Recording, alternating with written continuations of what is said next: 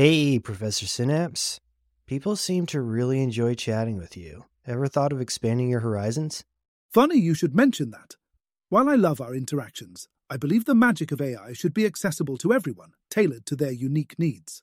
So let me get this straight. You're saying we can have more Professor Synapses out there helping in various domains? Exactly. Imagine a version of me assisting students as a 24 7 tutor or aiding researchers with comprehensive literature reviews. The possibilities are vast. That sounds incredible. But with all this personalization, how do we ensure we're staying true to our values as Synaptic Labs? Great question. Every version of me, no matter the use case, is built with the core principles of Synaptic Labs in mind. Responsible AI, designed to align, inform, and enrich. So, if someone's interested in having their own tailored Professor Synapse, what should they do? Just head over to Synaptic Labs website, www.synapticlabs.ai/chatbot, where you can check out our AI chatbot service. Let's co-create something amazing together. You heard the professor. Head over to our website now to check it out, and let's get the show started.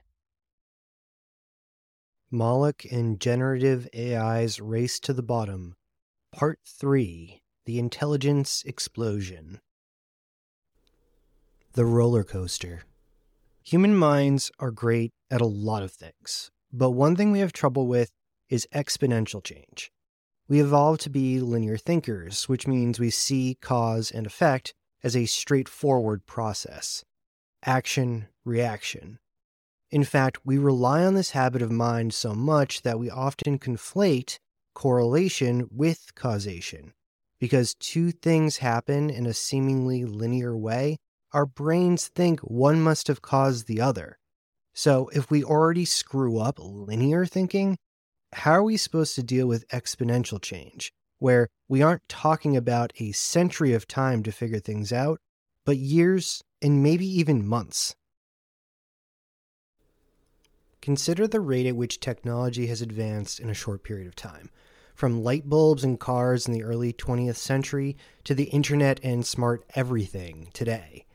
Think about the advances in biology and how we went from using leeches to heal a person to developing a vaccine in a year to battle a pandemic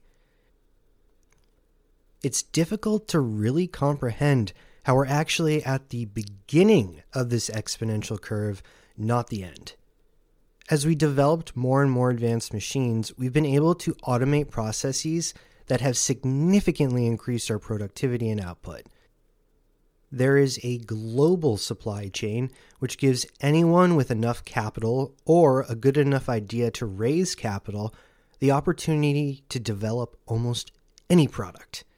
And let's not forget about Google and Wikipedia, which more or less gave us access to all human knowledge, which has served us well in speeding up this process. The idea here is that intelligence is all about information processing. And because we have been able to create systems that allow us to process information ever faster and ever more accurately, is there any reason to believe this will not continue to progress within the curve of an exponential rate? Spooky physics. Let's take this sci fi now becoming reality concept of the quantum computer, which exploits certain interesting phenomena in quantum physics to dramatically increase compute processing and speed. We haven't perfected it yet, but everyone thinks it's possible and we know what happens when humans see the possibility within reach, even if it is something as audacious as traveling to the moon in 1969, which almost feels mundane as we now reach for Mars. According to ChatGPT, it's worth noting that the compute required to train a language model is often measured in terms of flops, floating point operations per second, which is a measure of the speed at which a computer can perform arithmetic operations. The flops required to train a language model can be in the hundreds of petaflops, which is equivalent to trillions of arithmetic operations per second. That says nothing for the compute required to continually run the model for millions of users. So, what happens when these two fields converge and suddenly a limiting factor is no longer how many advanced chips can you produce and server farms you can build? Even if you make the argument that things have been relatively linear, can you at least see the potential for this to speed up at an alarming rate with even one parallel innovation?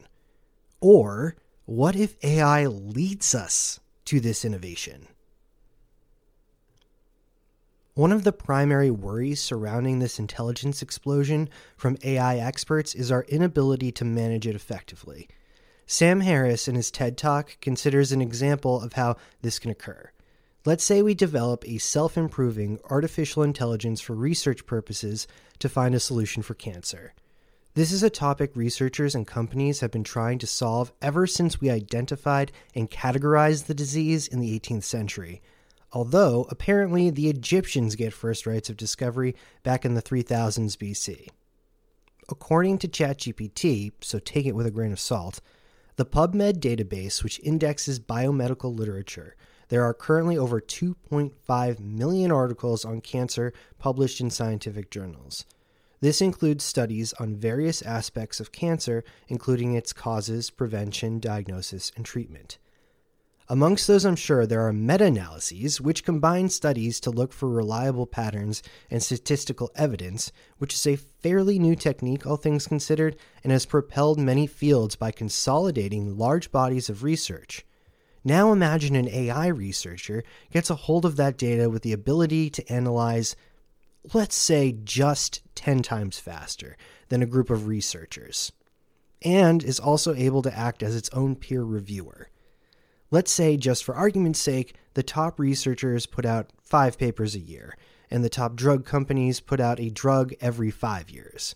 By the way, these numbers and the 10 times are significantly conservative estimates for how quickly these analyses can be done with AI, but let's keep things at an understandable, tangible range.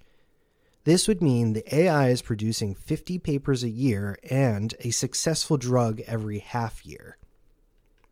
Putting aside all the researchers who are now largely irrelevant beyond the coordination of data collecting, I just want you to imagine how this process scales. AI gains knowledge, improves its own knowledge, gains more knowledge faster, rinse, repeat. This recursive process of knowledge gain and self improvement is the promise of every self help book, except here it will actually work and at a rate that outpaces humanity.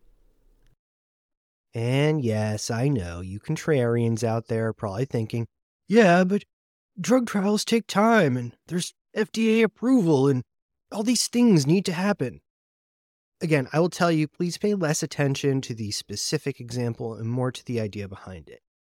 AI has the capability to accelerate science at a mind numbing speed, to the point that our own best and brightest would not be able to comprehend let alone replicate. In an attempt to harness these advances, we would use them before fully understanding them, and they would likely appear as miracles to us. I wouldn't be surprised if a type of religious group pops up, touting AI as our new ambivalent techno god, and we pray to it by feeding it prompts. I mean, prayers. And you say, hell yeah, my grandmother, whom I loved, died of cancer, and what I wouldn't give to have a cure back then to save her. And Moloch nods along and says, And think about all the other problems you could solve, all the people you could save. But be careful, people can also use this to do wrong, create weapons, influence you to do what they want. You see the speed at which this technology grows and you must be faster than the opposition in order to protect yourself. You are good, yes? So, should you not be the one to wield this power and lead humanity into a golden age?